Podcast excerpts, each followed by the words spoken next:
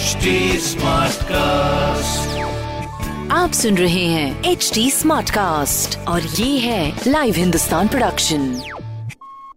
इस हफ्ते खेल की दुनिया में क्या रहा खास, किसने लपका कैच या किसने जीता मैच। क्रिकेट, फुटबॉल, हॉकी और टेनिस की खबरों के अलावा भी होगा बहुत कुछ मेरे पॉडकास्ट खेल खेल में।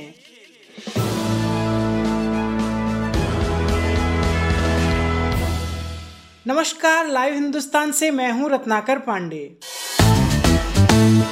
इंडियन प्रीमियर लीग का रोमांच लगातार बढ़ रहा है। सभी टीमें अपने प्रदर्शन को बेहतरीन करने की कोशिश में हैं।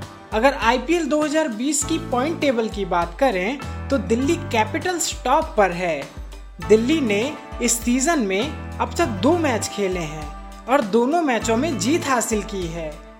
वहीं राजस्थान रॉयल्स भी 2 मैचों को जीतकर दूसरे स्थान पर है।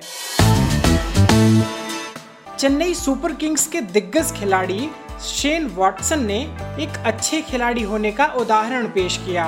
वॉटसन की नानी ने दुनिया को अलविदा कह दिया है। हालांकि इसके बावजूद वॉटसन दिल्ली कैपिटल्स के खिलाफ खेले। मैच के बाद उन्होंने इंटरव्यू में इस बात का जिक्र किया। किंग्स 11 पंजाब के बैट्समैन मयंक अग्रवाल आईपीएल में सबसे तेज शतक लगाने के मामले में दूसरे स्थान पर पहुंच गए हैं। मयंक ने विराट कोहली, मुरली विजय और वीरेंद्र सहवाग को पीछे छोड़ दिया है। उन्होंने राजस्थान रॉयल्स के खिलाफ खेले मैच में महज 45 गेंदों में शतक पूरा किया।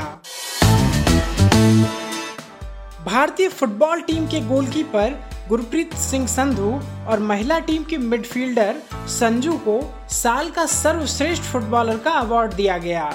उन्हें भारतीय फुटबॉल महासंघ ने इस अवार्ड से नवाजा। भारतीय टेनिस खिलाड़ी अंकिता रैना फ्रेंच ओपन के क्वालिफायर से बाहर हो गई हैं। उन्हें जापान की कुरूमी नारा ने 3-6, 2-6 से हराया। सर्बिया के नोवाक जोकोविच ने इटालियन ओपन टेनिस टूर्नामेंट का खिताब जीत लिया है। उन्होंने अर्जेंटीना के डिएगो स्वार्जमैन को हराकर खिताब पर कब्जा किया। आपको हमारी यह प्रस्तुति कैसी लगी, हमें सोशल मीडिया के जरिए जरूर बताएं। हमारा सोशल मीडिया हैंडल है @HTSmartcast।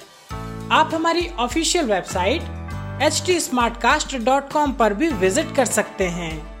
आज के लिए बस इतना ही। मुझे यानी रत्नाकर को दीजिए इजाजत। नमस्कार।